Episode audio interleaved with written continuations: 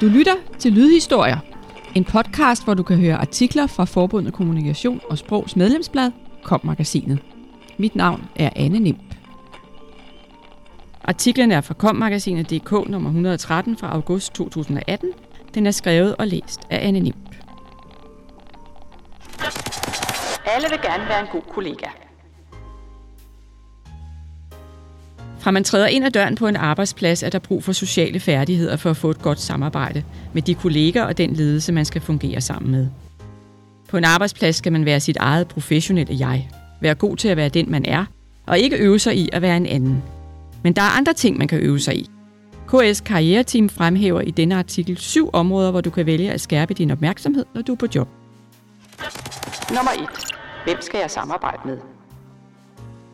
På en arbejdsplads skal man samarbejde med kolleger, som har forskellig baggrund, uddannelse og alder. Dem skal man møde med respekt, nysgerrighed og interesse, så man kan få noget godt ud af forskellighederne. Uanset hvor gammel man er, kommer man med noget, man skal bidrage med, og samtidig er der meget, man kan lære. De andre ved måske ikke, hvad du som ny medarbejder kan bidrage med, og derfor skal du være åben, sige hvad du tænker og fortælle, hvad du har af idéer. Når man er ny, skal man være strategisk. Det er ustrategisk at tænke, at det, de andre plejer at gøre, ikke dur. Og det er modsat også ustrategisk, hvis man tænker, at det nye ikke dur. Nummer 2. Hvordan er kulturen?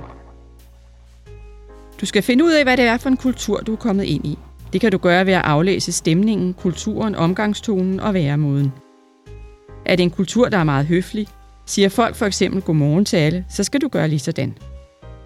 Er det modsat en kultur, hvor folk er sig selv nærmest? Hvor det ikke er så vigtigt at vise kollegerne opmærksomhed, men hvor der er mere fokus på arbejdet og præstationerne, så skal du måske fokusere mere på det arbejdsmæssige. Men i begge tilfælde skal du vurdere, hvordan du passer ind og hvad du har behov for. Nummer 3. Hvor vigtigt er det at vise respekt? Selvom du brænder for at demonstrere din viden og alt det, du vil tilføre virksomheden, så klap lige hesten. Før du begynder at folde din egen personlighed og dine idéer ud, skal du tage bestik af, hvordan dine kolleger arbejder og være respektfuld over for det nye, du møder. Du skal ikke gå i gang med at forsøge at lave om på det hele, selvom du synes, at noget kunne gøres smartere eller bedre. Der er som regel en årsag til, at nogle ting bliver gjort på en bestemt måde, og den skal du undersøge, inden du sætter i gang. Det er fint at have kritisk sans, men stik fingeren i jorden. Lyt til, hvad der bliver sagt, især de første måneder i et nyt job. HS har mange sager, hvor medlemmer kommer skævt ind i et job, fordi de ikke har taget bestik af situationen. Nummer 4. Kender du selv din personlighed? Det øger trivsel og arbejdsglæde at bruge sine styrker i sit arbejdsliv, og du skal have et arbejde, der passer til den person, du er. Som passer til de styrker, du har. Hvad er det, andre lægger mærke til hos dig? Er du kreativ, vedholdende, nysgerrig? Elsker du ny viden? Så skal du lede efter et job med mulighed for variation, muligheder for at skifte til andre funktioner eller afdelinger, og hvor det løbende at byde ind på nye opgaver er en naturlig del af virksomhedskulturen. Du kan tage nogle profiltest, der viser, hvordan du er, og du kan også spørge familie, venner, studiekammerater eller tidligere kolleger, hvilke tre ting de vil sige om dig, som ikke handler om dine faglige kompetencer, men om dine egenskaber. Nummer 5. Hvor venlig skal man være? Hvis man er enormt venlig, hvad mange KS-medlemmer er, så betyder relationer meget for en, og man vil gøre meget for at få dem til at fungere. Men hvis man overdriver det, så ens egne behov træder i baggrunden, er der en risiko for, at det, der kunne udvikle netop dig, bliver prioriteret nederst. Så det skal du være opmærksom på.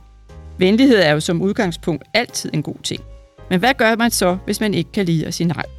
Hvis man for eksempel får mange spørgsmål om at overtage andres opgaver, som de ikke selv kan eller vil nå. Hvis du gerne vil være venlig, så kunne den venlige handling være at hjælpe dem videre, eventuelt ved at foreslå dem, hvem de så skal gå til. Nummer 6. Ser de andre dine signaler?